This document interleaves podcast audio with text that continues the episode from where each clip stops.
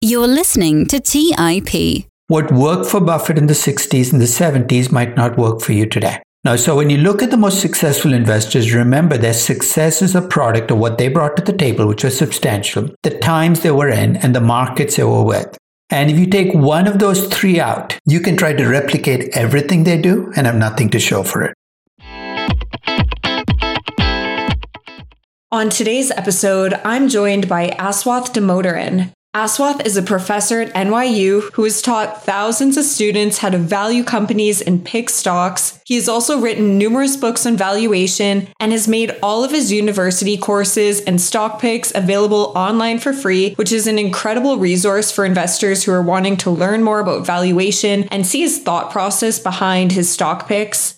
During this episode, Aswath covers a number of great topics. We dive into both the art and science behind valuation. And before we get into all of that, he spends some time talking about the importance of having an investment philosophy, how that differs from having an investment strategy, and how to figure out what your investment philosophy is. Then we dive into the Aswath Damodaran way of valuing companies. He shares the five inputs that investors need to value any business and talks about the most common mistakes investors make when valuing companies. And he shares a quick test on how to check if the growth rate you're using in your forecast is reasonable, how to figure out what discount rate you should be using in your intrinsic models, and gives us advice on how often we should revisit our valuations of companies and so much more. I really enjoyed today's conversation with Aswath. It was such a pleasure having him on, and he left us with so many great insights and a lot of homework to do after this episode. And so, without further delay, I really hope you enjoyed today's episode. You're listening to Millennial Investing by the Investors Podcast Network, where your hosts, Robert Leonard and Rebecca Hotsko, interview successful entrepreneurs, business leaders, and investors to help educate and inspire the millennial generation.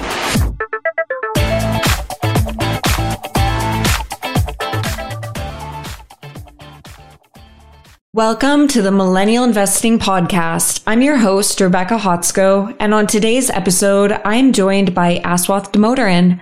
Welcome to the show. Thank you, Rebecca. Glad to be on.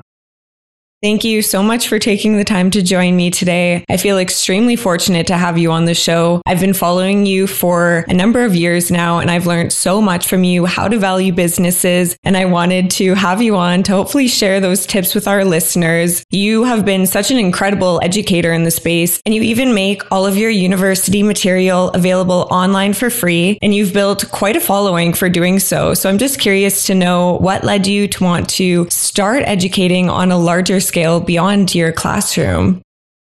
Well, I mean, it's when you're an actor, you want the broadest possible audience. When you're a teacher, you want to teach the biggest possible class. That's always been true. Until about 40 years ago, your classrooms were restricted by physical size. The most I could do is fill an amphitheater. The largest room, I think, at NYU fit 400 people, and I was glad to get that room. I like to teach to a class of 400. What technology has done is it's removed the physical constraint. I no longer have to teach to 400. I can teach to 40,000 or 4 million or 40 million at one time. It might seem like it's some selfless act, but I'm no Mother Teresa. I'm doing it because I want the biggest possible audience. And from a selfish perspective, technology now allows me the space to be able to reach to a lot more people at the same time. You have educated and inspired so many people in valuation. And what's also super interesting is you also make public all of your analysis and your thinking and stock picks. And so it's just really incredibly informative and insightful to read those. You've been doing this for so long. I am wondering who has influenced your personal investing strategy the most? I don't think it's a single person. It's a collection of people because I think one of the mistakes we make is we put human beings on pedestals and we want to be just like them. And I'll give you the perfect example Warren Buffett, an incredible investor, but people sometimes forget that he's human. He has his blind spots. And if you do exactly what he does, I'm not sure you'll deliver the results he got in the 1960s or 70s or the results in the last 20 years. I think what you need to do is take what other people do, take what parts of what they do that work for you and then create your own philosophy that works for you as a person. So it's a lesson I actually teach in one of my classes, in investment philosophies class, where I say the right investment philosophy is the one that fits you, not the one that fits Warren Buffett or Peter Lynch or some other great investor in the past. No, to be a successful investor, the person you have to understand is yourself. You have to understand your strong points, your weak points, what triggers you, what doesn't trigger you, and then create an investment philosophy that matches your psychology and your your personal makeup as a person. Spend some time know, learn, you know, knowing who you are as a person because that's a critical part of becoming a more successful investor. I think it's so interesting because we often spend a lot of time studying super investors and we want to learn from their strategies and kind of emulate them ourselves. But I guess where do you think investors go wrong when they just maybe copy someone's strategy like Warren Buffett? And where could they improve on that themselves? Because first, the strategies that those people succeeded with were in a different market in a different time. What worked for Ben Graham in the 1940s and 50s when he ran those 12 screens worked because in those days, to run his 12 screens, you had to collect the data by hand from annual reports that were really difficult to get to and compute the ratios with a pencil and not even a calculator, right? I mean, it's a slide rule or whatever he had to use. Computing those 12, those 12 ratios that he needed to screen companies was an incredibly difficult thing to do took weeks to do, which gave him a competitive advantage because most people were unable to do it. Those days are done. If you took what Ben Graham did in the 40s and 50s and try it today, when, it, when you can run the Graham screens in a millisecond online, what makes you think you're going to walk away with Graham like returns? Same thing with Buffett. Buffett's most incredible successes happened in the 60s and the 70s, when first he was a small enough investor that he wasn't imitated every second of every day like he is today. He had far less money to invest, so you had never price impact, and he could do things under the radar. And this was in a, in a market where lots of companies were under the radar. You didn't have the kind of wall-to-wall coverage of stocks you have today. What worked for Buffett in the 60s and the 70s might not work for you today. Now, so when you look at the most successful investors, remember their success is a product of what they brought to the table, which was substantial, the times they were in, and the markets they were with. And if you take one of those three out, you can try to replicate everything they do and have nothing to show for it. I think it's such an important lesson. And I'm really glad you talked about that because we study, like, we spend so much time studying what they've done. And some people even like to take the approach of just copying what they buy. But our outcome could be vastly different. And like you just talked about, what worked for them back then, things are different now. And so we can learn certain things about maybe how they valued the businesses and there's important lessons to take away. But I think today it's, you have to really think about what philosophy fits you. Right. One thing I wanted to ask you, I interviewed David Rubenstein a while ago and he talked about super investors and how they became great and they were really a master at their craft. They were amazing at one thing and they stuck to that. And so I guess I'm just wondering, do you think that applies to investing today? And do you think in order to be successful in investing and be stock pickers, we need to become a specialist in one area and just stick to that? I don't think so. I mean, I think specialists are doomed for failure in this market because they have tunnel vision and they're incapable of looking past their specialty. In fact, I think you have a much better shot of succeeding in investing if you can see the big picture. Big picture in terms of looking at what happens across companies, not just in your market, but geographically across markets, not just stock markets, but bond markets and crypto markets. Because I think having that perspective is what's going to give you an advantage you get get into the specialist game you're going to be playing against other specialists and you're all going to lose there's no way any of you is walking out of this a winner so i think first be a generalist not a specialist second find a philosophy that fits you that you truly believe in and that's critical is, you know, you keep switching philosophies because they don't work for you. You don't have a philosophy. And most portfolio managers, in my view, don't have a core philosophy. One of the things that these super investors have is they have a core philosophy, a philosophy they go back to, not a strategy. Buying low PE ratio stocks is not a philosophy, that's a strategy. You need a philosophy which involves where you think markets make mistakes, why you think they make those mistakes, and what will cause those mistakes to get corrected. Those are three critical parts of a philosophy. Because every investment philosophy is built on a premise that markets make mistakes in certain scenarios. Be clear about what those scenarios are in your mind. And the reason they make those mistakes can be behavioral because people have psychological quirks that make them make those mistakes. It could be data driven because in certain scenarios the data might not be available. But you also need some part of your philosophy that explains why those mistakes will get corrected. Because remember, you don't make money by finding mistakes. You make money from those mistakes getting corrected. So when I talk about investment philosophy, I'm not talking about do you buy low PE stocks. I'm talking about your thinking about markets and investing that's leading you to buy low PE stocks. Because the difference is you buy low PE stocks and they make money, great for you. But that might not work 10 years from now. If you have a core philosophy, you can go back to it and find a different strategy that works. So one of the things that you will find that great investors have in common is they have a, they each have a core philosophy that they go back to. Whether you're talking about George Soros or Warren Buffett, very different investors. Each has a, a, philosophy that works for them, very different views on markets, but they both found a way to make it work. But there's another ingredient that we don't like to talk about because it makes us uncomfortable, which is a big part of being a great investor is being lucky. And let's face it, you could run an experiment, you could go back in time and restart the Warren Buffett experiment. But in the first three years of investing, it turns out that the timing was off. The markets were off. He didn't make money. People in his partnership withdrew all their money. We'd be writing a very different history today, right?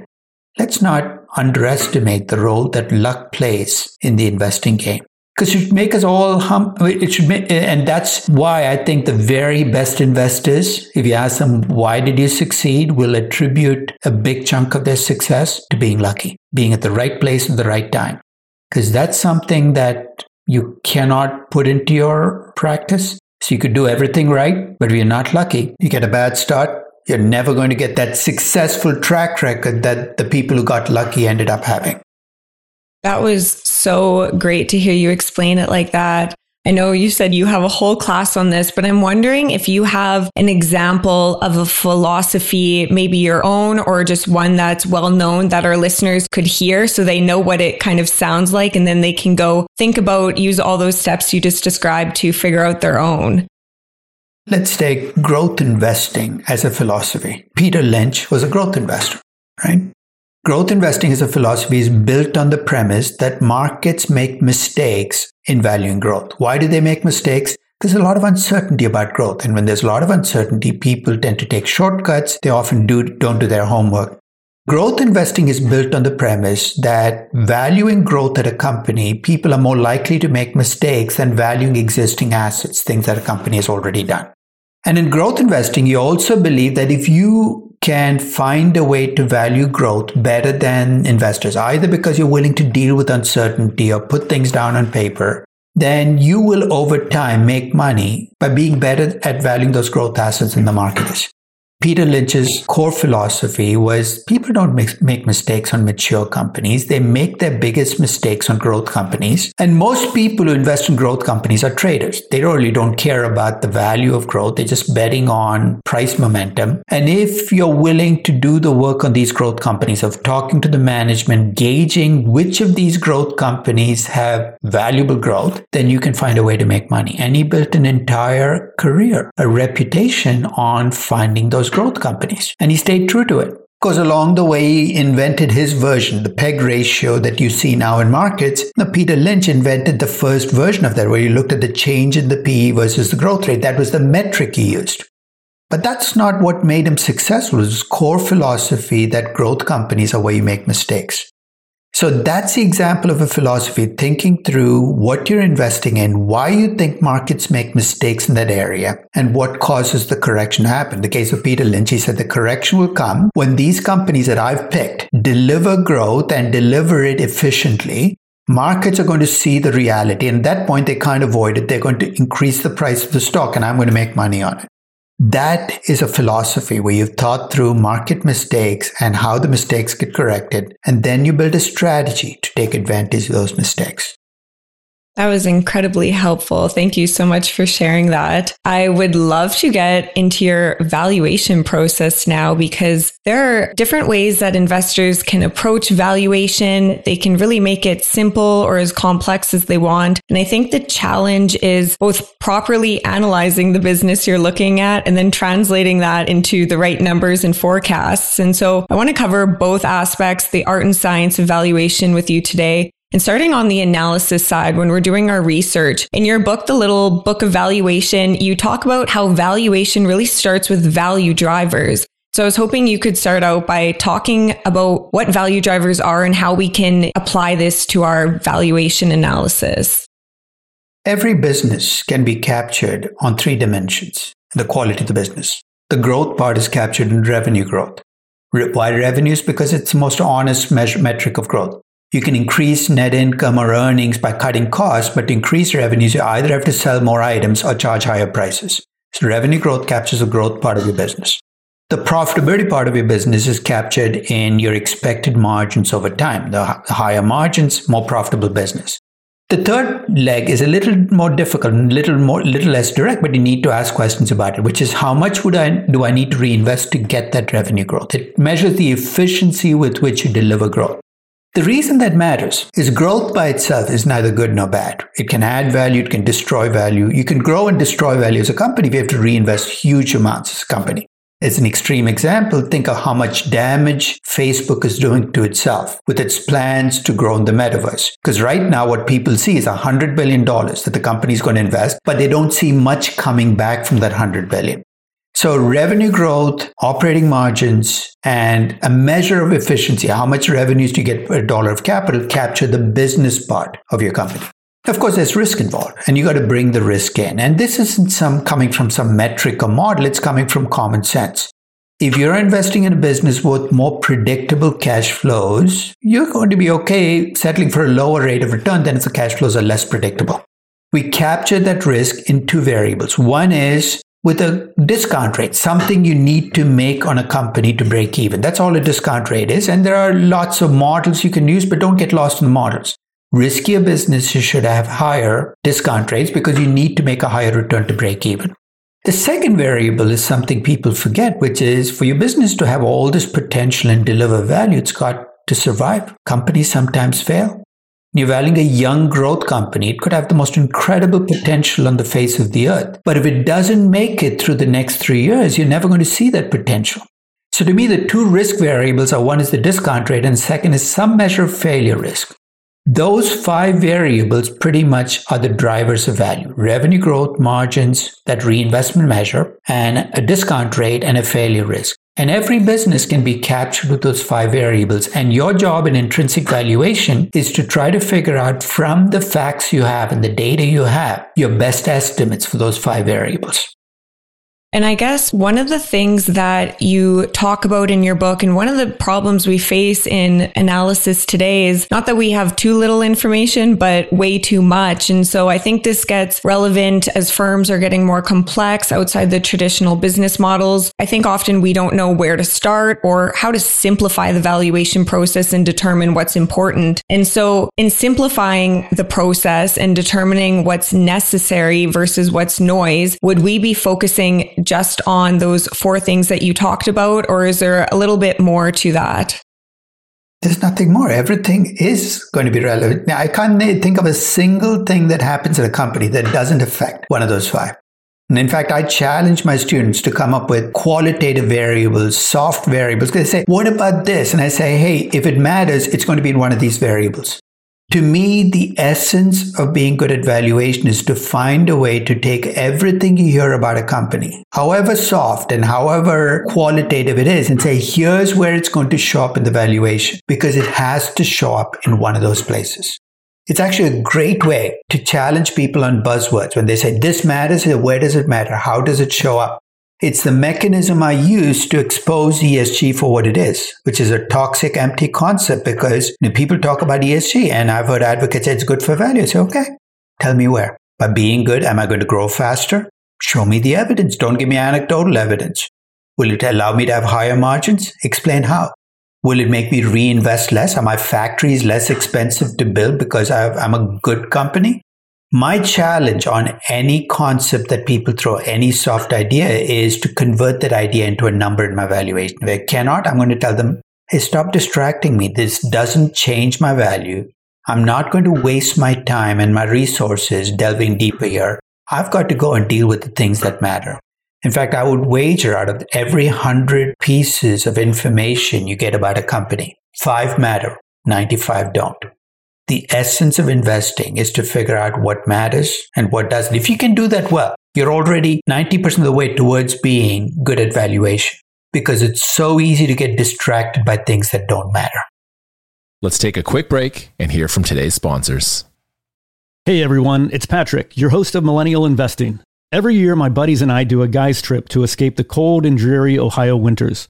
Once we pick our destination, without fail, we all jump on Airbnb and find an incredible place to stay.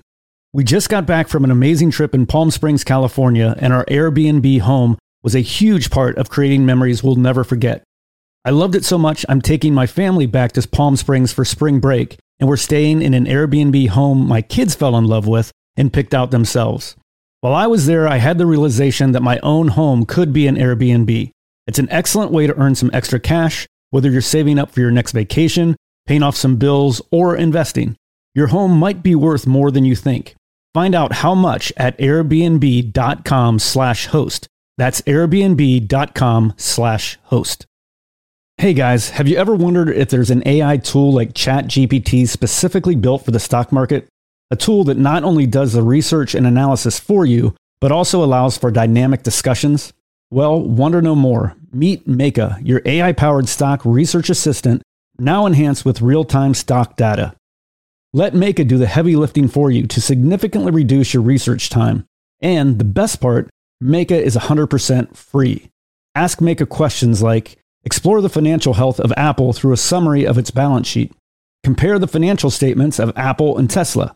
What is the analyst price target for Microsoft? What is the social sentiment analysis of Amazon? And millions of other queries right at your fingertips. Visit Meyka.com that's M E Y K A dot com. Buy low, sell high. It's easy to say, hard to do. For example, high interest rates are crushing the real estate market right now. Demand is dropping and prices are falling, even for many of the best assets. It's no wonder the Fundrise flagship fund plans to go on a buying spree, expanding its billion dollar real estate portfolio over the next few months. You can add the Fundrise flagship fund to your portfolio in just minutes and with as little as $10 by visiting fundrise.com slash millennial investing. Carefully consider the investment objectives, risks, charges, and expenses of the Fundrise flagship fund before investing. This and other information can be found in the fund's prospectus at fundrise.com slash flagship. This is a paid advertisement. All right, back to the show. And I think the challenge is when we're putting this in a model and we're trying to arrive at our intrinsic value assessment, there are different ways we can get there. And so one is free cash flow to the firm, free cash flow to equity. They'll all get you to the same place if you do it right. So my advice is Pick a mechanism that you're comfortable with. If free cash flow to the firm is what you feel more comfortable doing, stay with it. If you're working in, and it's not just me, you know mechanisms. You should I value a company into US dollars or euros. You're going to get very different inputs. Pick a currency, pick an approach that works for you. Just do it right. Don't do five different DCFs, all of which are screwed up because you're doing each of them incorrectly and expect them to give you an answer you can act on. It's really ultimately values driven by cash flows, growth, and risk. Now, how you convert it into a DCF, you can look at just the equity investors in a company, which is free cash flow to equity, or you can look at all investors in a company, but you're asking the same question. The one dimension on which you can you can push the model is you can ask, should I be looking at the cash flows I actually get, or should we be looking at these hypothetical cash flows? Free cash flows, after all, in a sense, are your estimates of cash flows. But there is a cash flow you get directly from the company, which is dividends. It's a model that predates free cash flow models. It is a free cash flow to equity model, but you're assuming companies pay out what they can as dividends. So when you use a dividend discount model, which some people still do, you're effectively saying, look, I don't want to estimate the free cash flow to equity because I have to make assumptions. So I'm going to look at the number, the cash flow they actually give me, and use that as my basis. I understand that, but we do know with beyond any doubt that companies don't pay out what they can afford to in dividends. How do we know? Well, all you have to do is look at their cash balances, right? You don't end up with a $150 billion cash balance through accident. So the dividend discount model is the simplest and most direct intrinsic valuation model, but it does lead you to trust management to pay out what they can afford to, and that can be a dangerous place. And I guess on the growth rate, what do you see as the most common mistakes people make when they're estimating the future growth rates of, say, the cash flows or something? They act like they're in a silo, that every, everybody else in the world is stupid. Every other company is not acting, and only their company is mapping out a pathway to the future. It's human nature. When you value a company, you say, well, they're going to do this. That's amazing. That's going to increase their growth rate. What if everybody else does what they do? So when people talk about automated driving is what's going to sh- you know save the ride sharing companies. If only Uber does it, maybe it will. But if Uber and Lyft and Didi and Grab and Ola all do it, then what happens? I think we need to bring in some game theory into valuation and realize that when companies make changes, changes in pricing, changes in policy, the rest of the world doesn't just sit still and let them do it. They respond.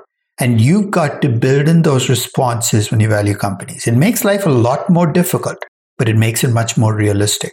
It's a mistake I see analysts making on growth rates often. We know conclusively that analyst estimates of growth in earnings, and they often estimate growth in earnings per share, not in revenues, growth in earnings per share at individual companies are biased upwards.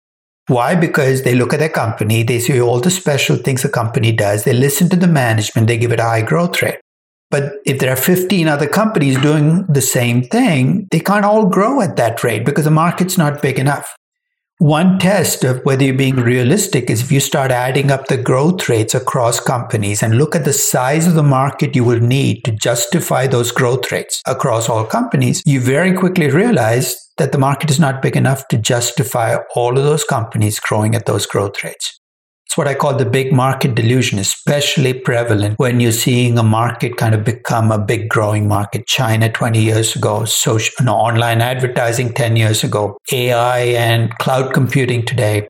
People tell a big macro story and they assume that if you're in that space, you're going to make money. It's what I'm going to call the Cathie Wood delusion, which is every single company in a portfolio is justified by the fact that it's in a market, a macro market that's growing. She's got that part of the story right. She's very good at predicting macro markets. What ARK and Cathie Wood are not good at is looking at individual companies and asking the question, why should this company be the winner in this? So we can all agree electric cars are the wave of the future. But why should Tesla be the bet that I make at its pricing today? You could believe that crypto is going to be the growth of the future, but why Coinbase as the trading platform? We need to ask questions about individual companies, their competitive advantages. I mean, the words of value investing, the moats that they bring to the game, and not just reward them for being in big growing markets and attaching high prices just on that basis.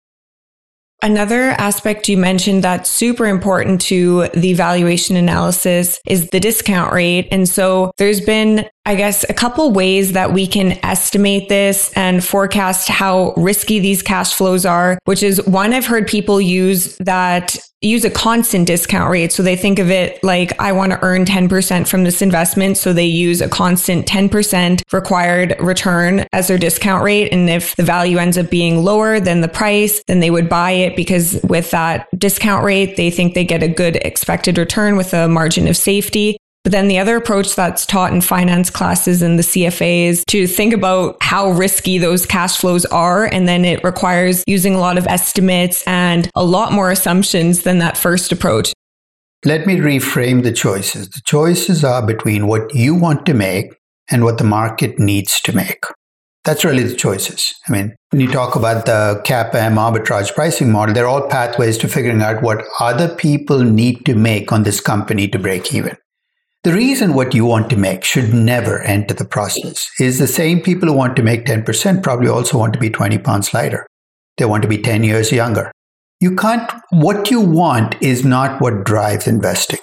When you think about the intrinsic value of a company, it's based on what investors collectively attach as price. Because you could say, I want to make 10%, But if the rest of the world says we'll settle for 6%, well, guess what? The pricing and the value of the company is going to reflect the 6%. You can choose not to buy the company. I'm not saying I'm going to force you to buy the company and earn 6%, but you can't impose what you think you need to make because that's a number you made up out of whatever and bring it into every valuation. So it's not really a choice between constant and different discount rates or your discount rate and a model's discount rate. It's a choice between do you want an intrinsic value of the company, which should be based on what investors in the company need to make on that company to break even. And if it's an intrinsic value you're looking for, then you need to come up with a discount rate for a company based on what other people are making on similar risk investments today. That's really what all of these models try to do when you, when you use a beta, you know, you're basically saying, oh, no, I can make a similar return on other investments of equal betas.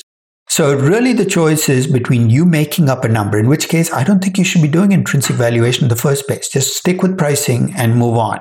Or do you want to get an intrinsic value for the company? If you decide to go the intrinsic value route, you have no choice but to come up with a rate that other people will need to make on the company.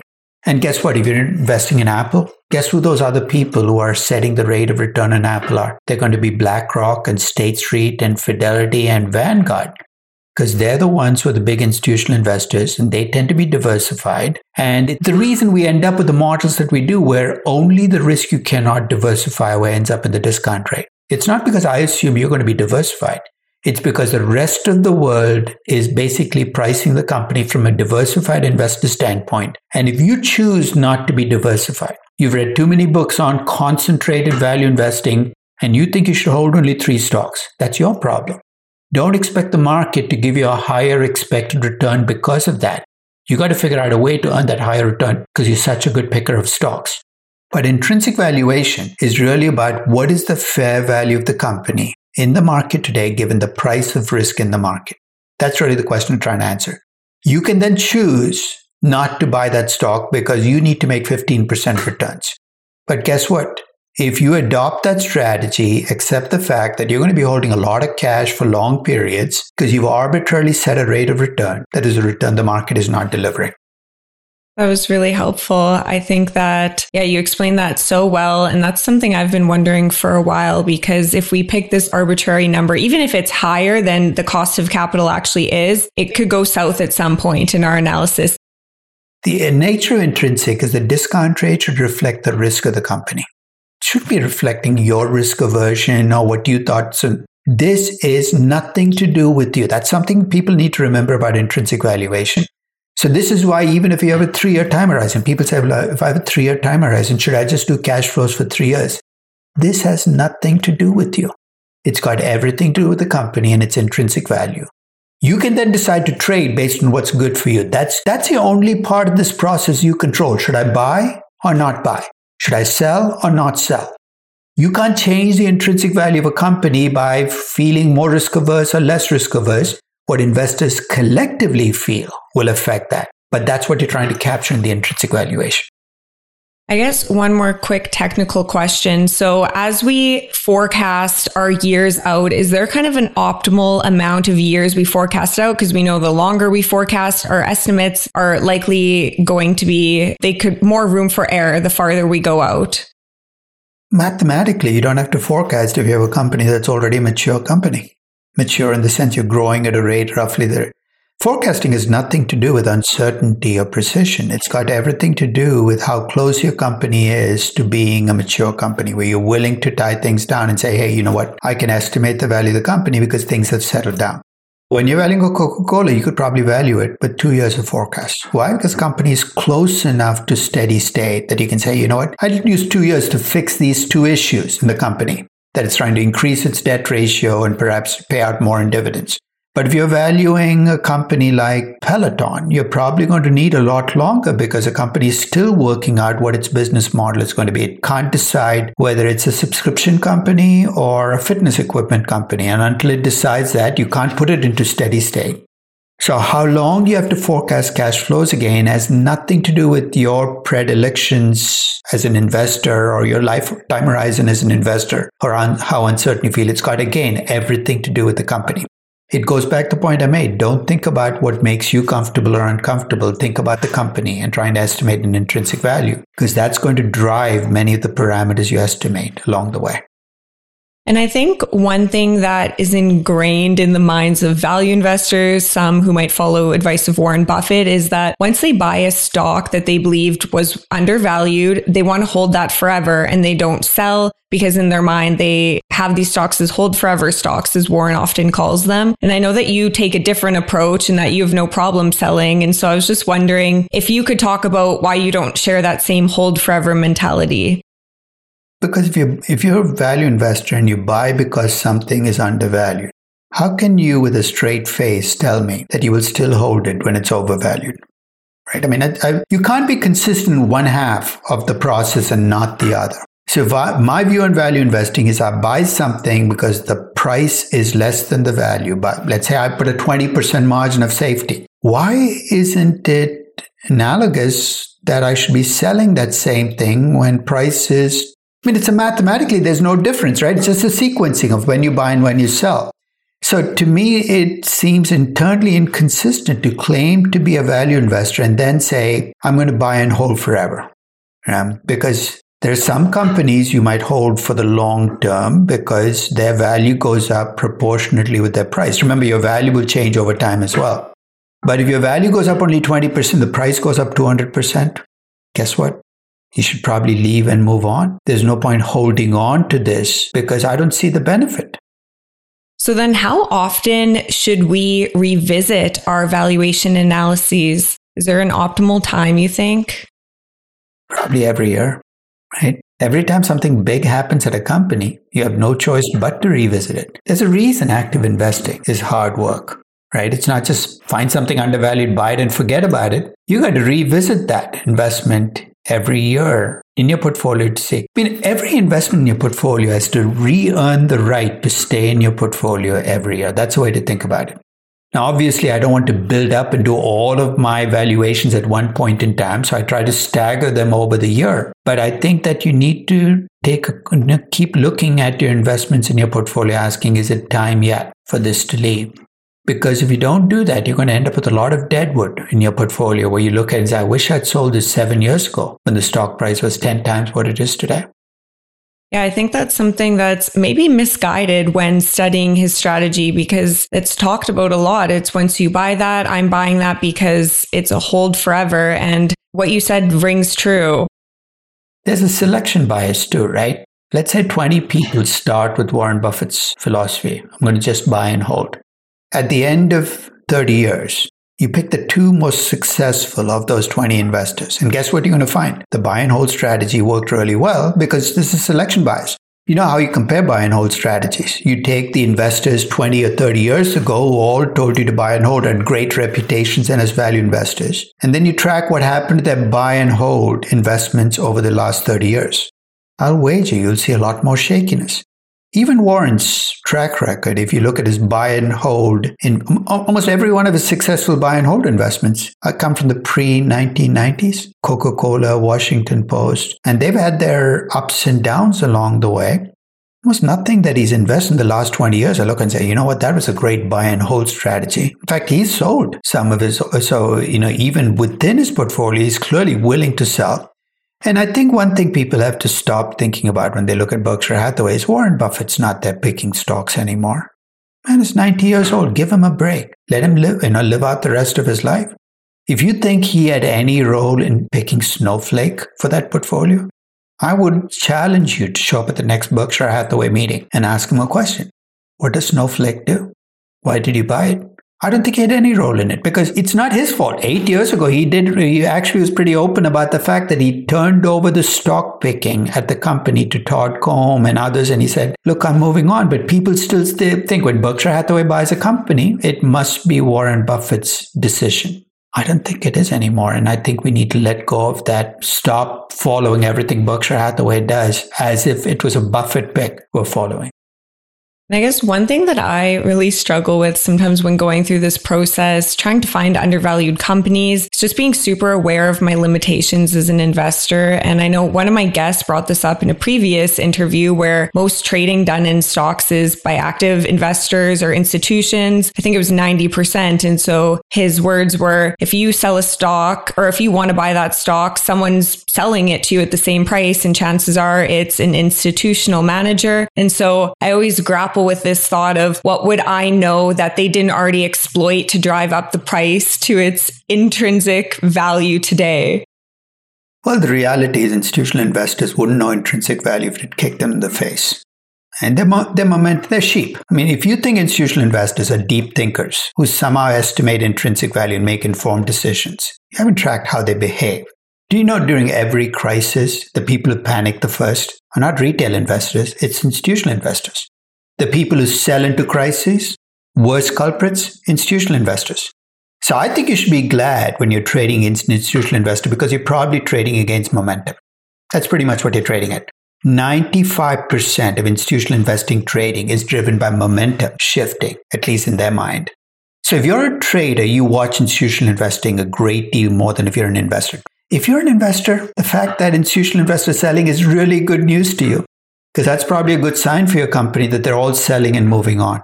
Don't worry about the fact that there's an institutional investor because you're thinking that there's some brilliant intellectual genius sitting there on the 19th floor of the Fidelity building. No, it's just a young trader who's been told, get rid of this position quickly because we don't want our clients to see on December 31st that we were owning Facebook all through the year through December, you're going to see a lot of losing stocks being sold by institutional investors because they don't want the stock to show up in their year end portfolio. It's a stupid reason to sell. The damage has already been done. But you know what? As an individual investor, it's great for me because I can take advantage of their predilection to be on the other side of the transaction. But I think there is a point to be made about activity. It's a well established fact, and research backs this up, that more activity is the most damaging thing you can do to your portfolio. You tell me how often you trade. It's the best indicator for how much you will trail the market by over the long term. You trade 500 times a year. I don't care how brilliant you are, how amazing your trading strategies are. I'll guarantee you that after your trading journey is done, you're going to look back and say, I really screwed up. Mean, as you can see, I'm not a great fan of day trading or trading based on little blips in the market. Then you're really at the mercy of being on the other side of more powerful forces. And it's not even institutional investors, it's computers. Let's face it, a computer can see trends faster than you can and can act more decisively than you ever will. You can't outtrade a computer. And that's what a lot of these day traders are doing is they're trying to outtrade computers. As an investor, I don't have to fight against a computer. Often I'm going in the opposite direction. So I think for me, computerized trading and all of the additional stuff that's come with that is a boon because it actually makes momentum stronger in both directions and makes it more likely then that I will find significantly undervalued and significantly overvalued stocks. Let's take a quick break and hear from today's sponsors. Hey everyone, it's Patrick, your host of Millennial Investing. Every year, my buddies and I do a guy's trip to escape the cold and dreary Ohio winters. Once we pick our destination, without fail, we all jump on Airbnb and find an incredible place to stay. We just got back from an amazing trip in Palm Springs, California, and our Airbnb home was a huge part of creating memories we'll never forget. I loved it so much, I'm taking my family back to Palm Springs for spring break, and we're staying in an Airbnb home my kids fell in love with and picked out themselves. While I was there, I had the realization that my own home could be an Airbnb. It's an excellent way to earn some extra cash, whether you're saving up for your next vacation, paying off some bills, or investing. Your home might be worth more than you think. Find out how much at airbnb.com slash host. That's airbnb.com slash host. Buy low, sell high. It's easy to say, hard to do. For example, high interest rates are crushing the real estate market right now. Demand is dropping and prices are falling, even for many of the best assets. It's no wonder the Fundrise flagship fund plans to go on a buying spree, expanding its billion dollar real estate portfolio over the next few months. You can add the Fundrise flagship fund to your portfolio in just minutes and with as little as $10 by visiting fundrise.com slash millennial investing. Carefully consider the investment objectives, risks, charges, and expenses of the Fundrise flagship fund before investing. This and other information can be found in the fund's prospectus at fundrise.com/flagship. This is a paid advertisement. Hey guys, the Range Rover Sport leads by example. It's got powerful on-road performance and commanding all-terrain capability and combines assertive on-road performance with the signature Range Rover refinement that you'd expect. The third generation Range Rover Sport is the most desirable, advanced, and dynamically capable one yet, and redefines sporting luxury. It's got advanced cabin technologies such as active noise cancellation and cabin air purification, which offer new levels of comfort and refinement.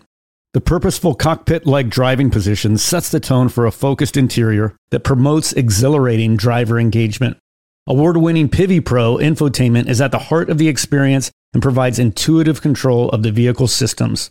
You can also enjoy a dynamic drive in total comfort with optional 22 way adjustable, heated, and ventilated electric memory front seats with massage function. Design your Range Rover Sport at LandRoverUSA.com. That's LandRoverUSA.com.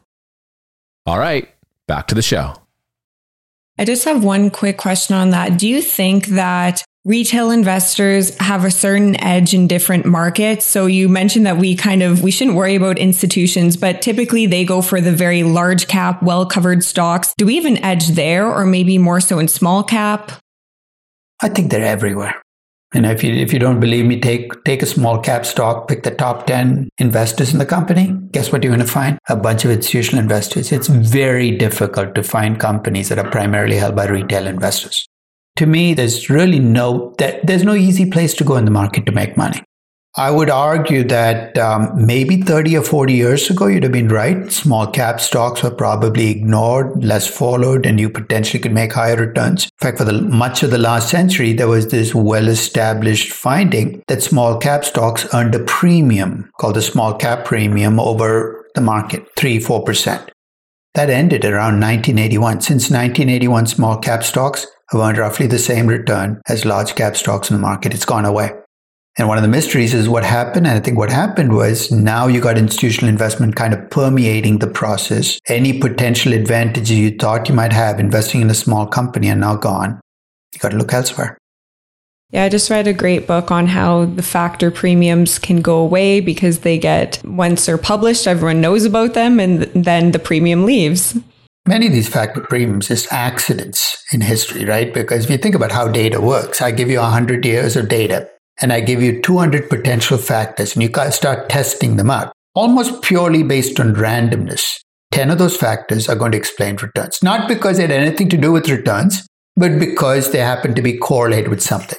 It's like the Super Bowl indicator. You've probably seen that the AFC team wins, it's bad for the market. The NFC team wins, it's good for the market. We know it's complete nonsense, but if you allow enough indicators, I can come up with 50 indicators. Factors are very much the same way. One of the big questions, and this is something academic finance has not dealt with very well, but recently people have started asking questions is how much of all of this established research that we have on small cap stocks, low price to book stocks working, how much of that is just a combination of people having too much data, too many people looking at too much data, looking for results. Because remember, to get published, you need statistical significance. So if you have a thousand researchers looking at the same database and you try one thing and it doesn't work, you try another thing and another thing, sooner or later, you're going to keep finding more and more things that are statistically significant. You're going to get them published. There are going to be some people who actually think this is a way to make money. They're going to invest based on it. And 10 years later, they're going to look back and say, how come I'm not making money?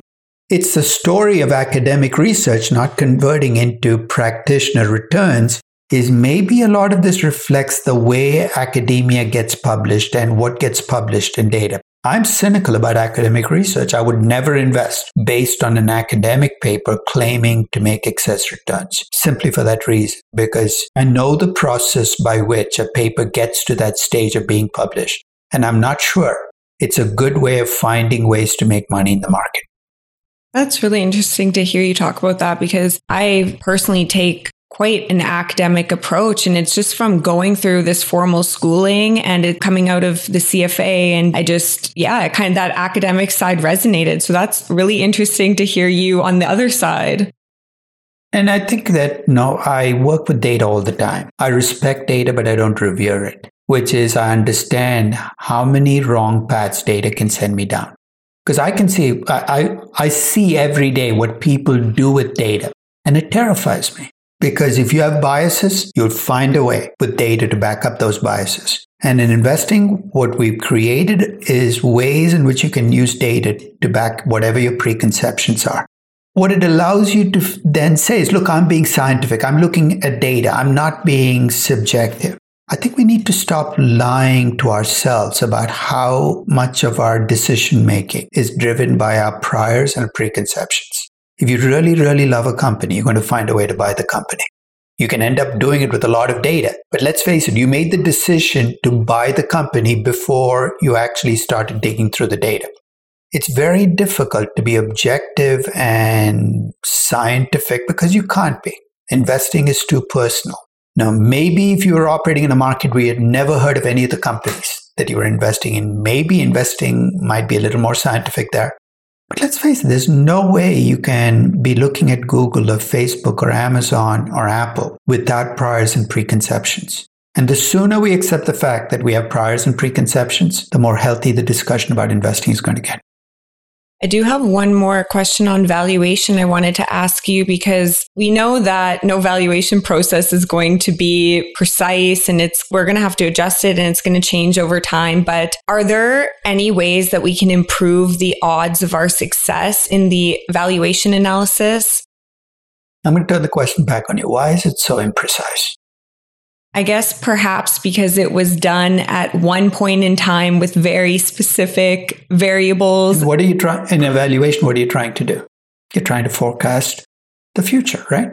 I tell people, look in the mirror and remind yourself you're not God.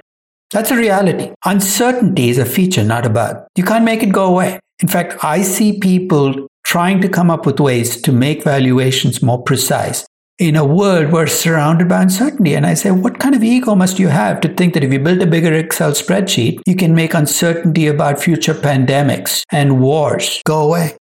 Accept the imprecision, accept the uncertainty, welcome it, and treat it as part of investing.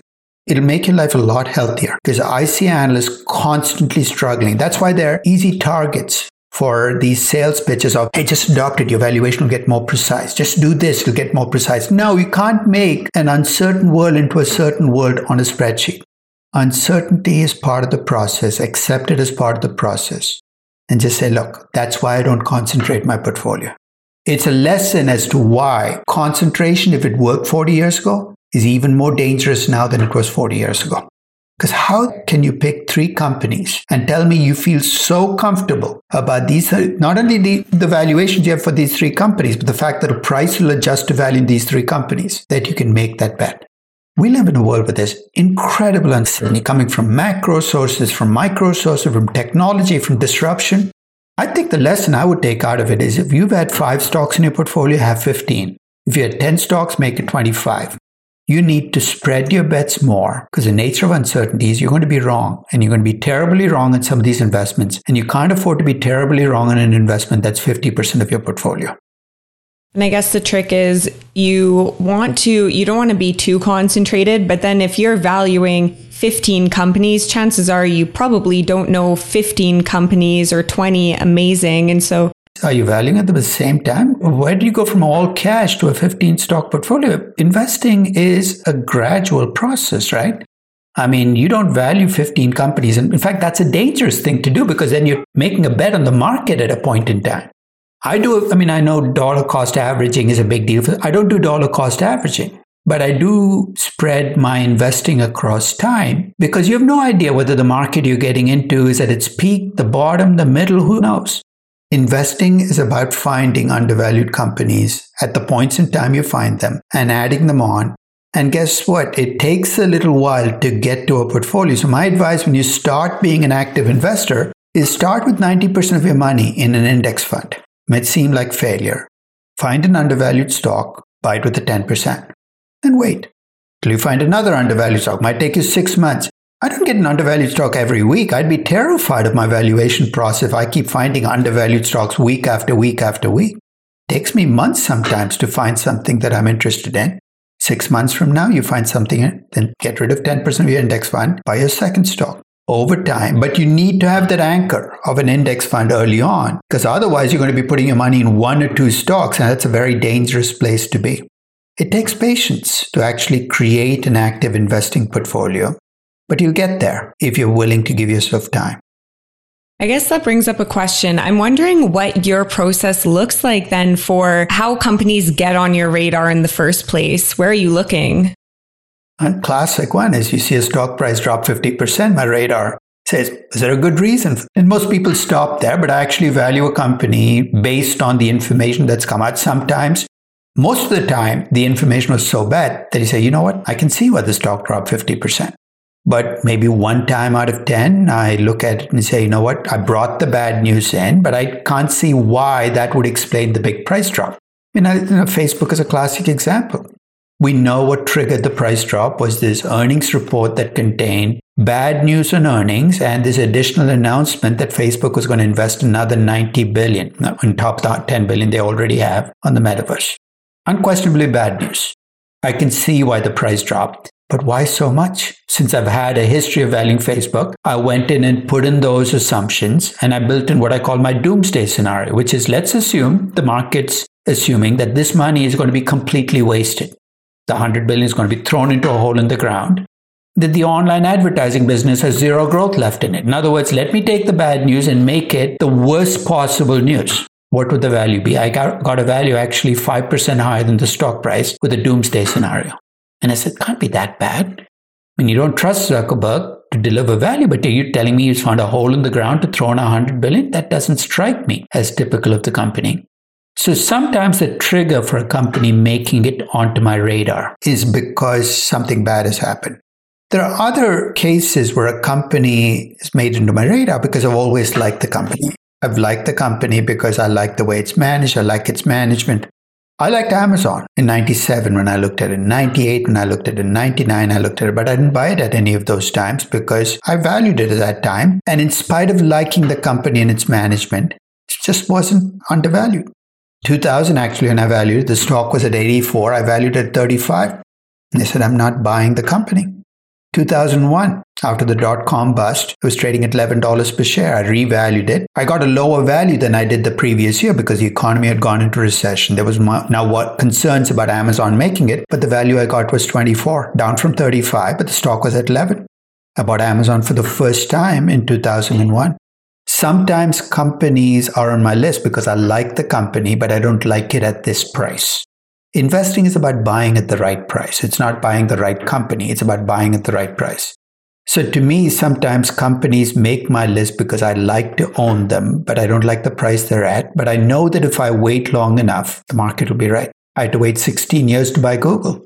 now because it kept being overpriced in my, it, at least based on my, my assessment of value. Now, I could have been wrong every one of those 16 years, but I have to stay true to my investment philosophy, which is I value companies, rightly or wrongly, and I've got to make decisions based on my estimate of value. Because if I don't, then what's the point? If I'm going to abandon that rule because everybody else likes Google or I saw a buy recommendation from Morgan Stanley on the company, then really, I don't have a philosophy. And if you find yourself constantly bypassing your philosophy because of something you heard on CNBC or Jim Cramer just recommended the company. Maybe it's time to stop being an active investor.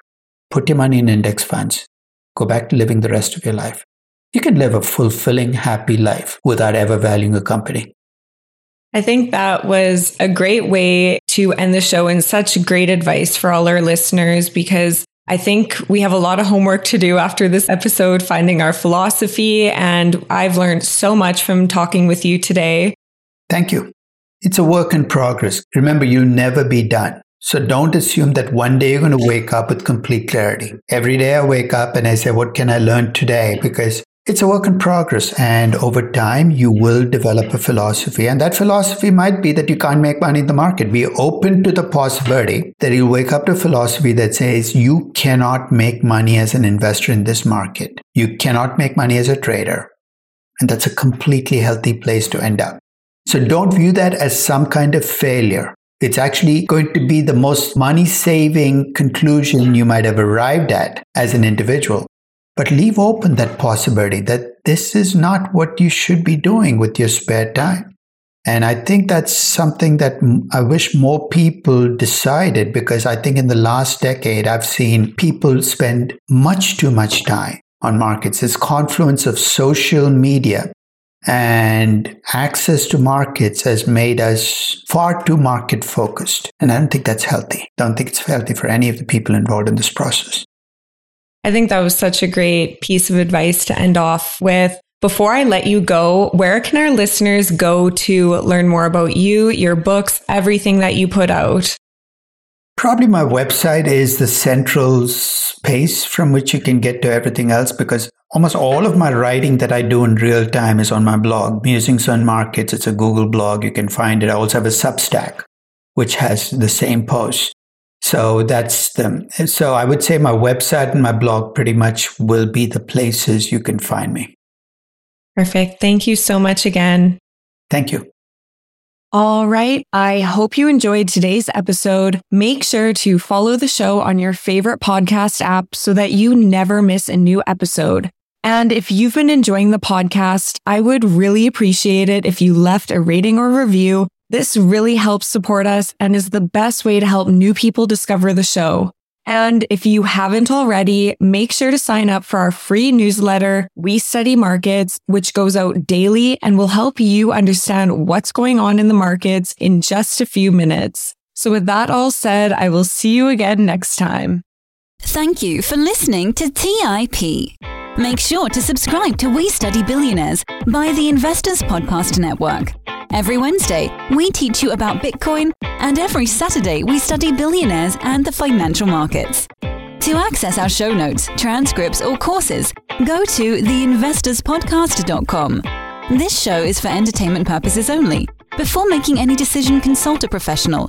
This show is copyrighted by the Investors Podcast Network. Written permission must be granted before syndication or rebroadcasting.